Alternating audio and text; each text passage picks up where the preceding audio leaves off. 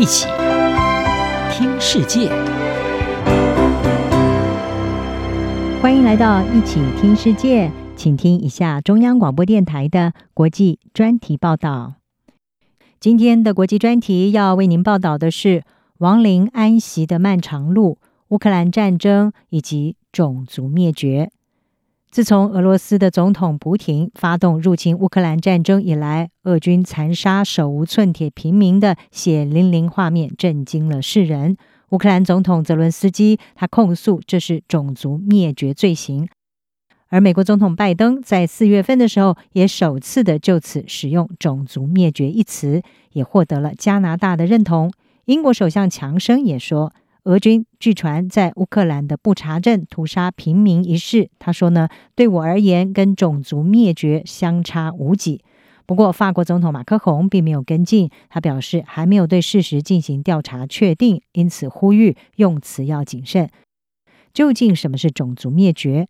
英文的种族灭绝 （genocide） 这个词是由古希腊文人种部落，也就是 genos 和拉丁文杀戮 （side） 所组成的。作为一个法律概念，这可以追溯到针对纳粹战犯的纽伦堡审判。当时，波兰犹太律师兰金他创造出了“种族灭绝”这个词汇，用来描述纳粹对犹太人的大屠杀。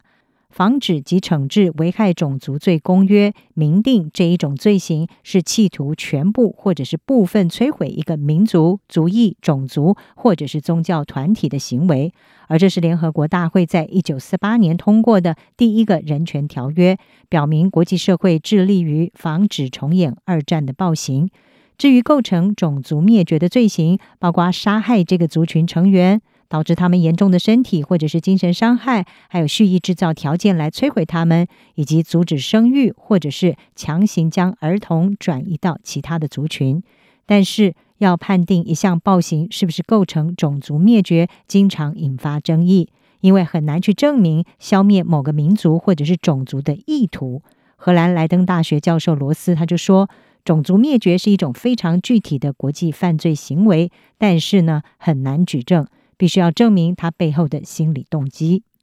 相较于战争罪和违反人道罪，种族灭绝因为需要特定意图的证据而更难证明。检察官要成立这项罪名，首先要表明受害者是属于不同的民族、种族、人种或者是宗教群体，而这并不包括锁定政治信仰的群体。根据《防止及惩治危害种族罪公约》，判定种族灭绝罪行是不是成立的一个重要指标，是施暴方是不是蓄意的做出摧毁民族、种族、人种或宗教群体的行为。如果只是有破坏文化和分散群体的意图，则不足以定罪。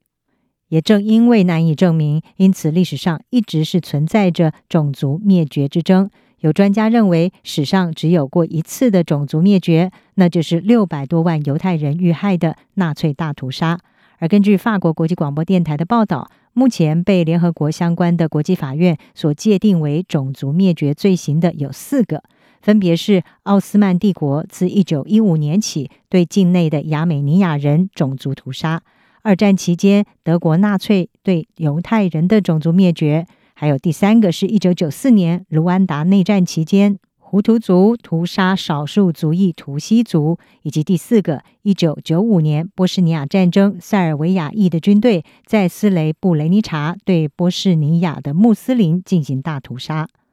此外，柬埔寨法院特别法庭也针对一九七零年代柬埔寨赤棉政权时候屠杀穆斯林少数民族占族还有越南裔，在二零一八年的时候判处赤棉的头目乔森潘还有努谢犯下了种族灭绝罪行。而自从冷战时期以来，美国国务院已经七度的以种族灭绝一词来描述，包括波士尼亚、卢安达、苏丹达富尔大屠杀。还有伊斯兰国 （IS） 对伊拉克雅兹迪人等等少数族裔的攻击，同时也指控中国对新疆维吾尔人等少数民族实施种族灭绝。另外，还包括了缅甸军政府对洛兴亚穆斯林的暴行，还有目前的乌克兰战争。国际刑事法院已经在二月份的时候对乌克兰战争涉嫌构成战争罪和违反人道罪展开调查，同时呢，他也对种族灭绝是有管辖权。乌克兰检察官先前就已经在调查俄罗斯人自二零一四年吞并克里米亚以来被控犯下的罪行，同时表示他们已经确认，自从俄军在二月二十四号入侵乌克兰以来所犯下的数千起可能的战争罪行，也汇整了一份包含有数百名嫌疑人的名单。不过，莫斯科当局是一再的否认种族灭绝的指控，还回击这是西方国家对俄罗斯的蓄意抹黑。国际种族灭绝学者协会的主席欧布莱恩，他是表示，种族灭绝是难以证实的罪行，各方必须要把许多议题摆上台面，这包括显示罪行意图、锁定受保护的族群，以及杀戮或者是强行带走孩童等等。而这一切意味着，这些违反法律的认定程序将是旷日费时的漫长之路。以上专题由吴宁康编撰，海清清播报。谢谢您的收听。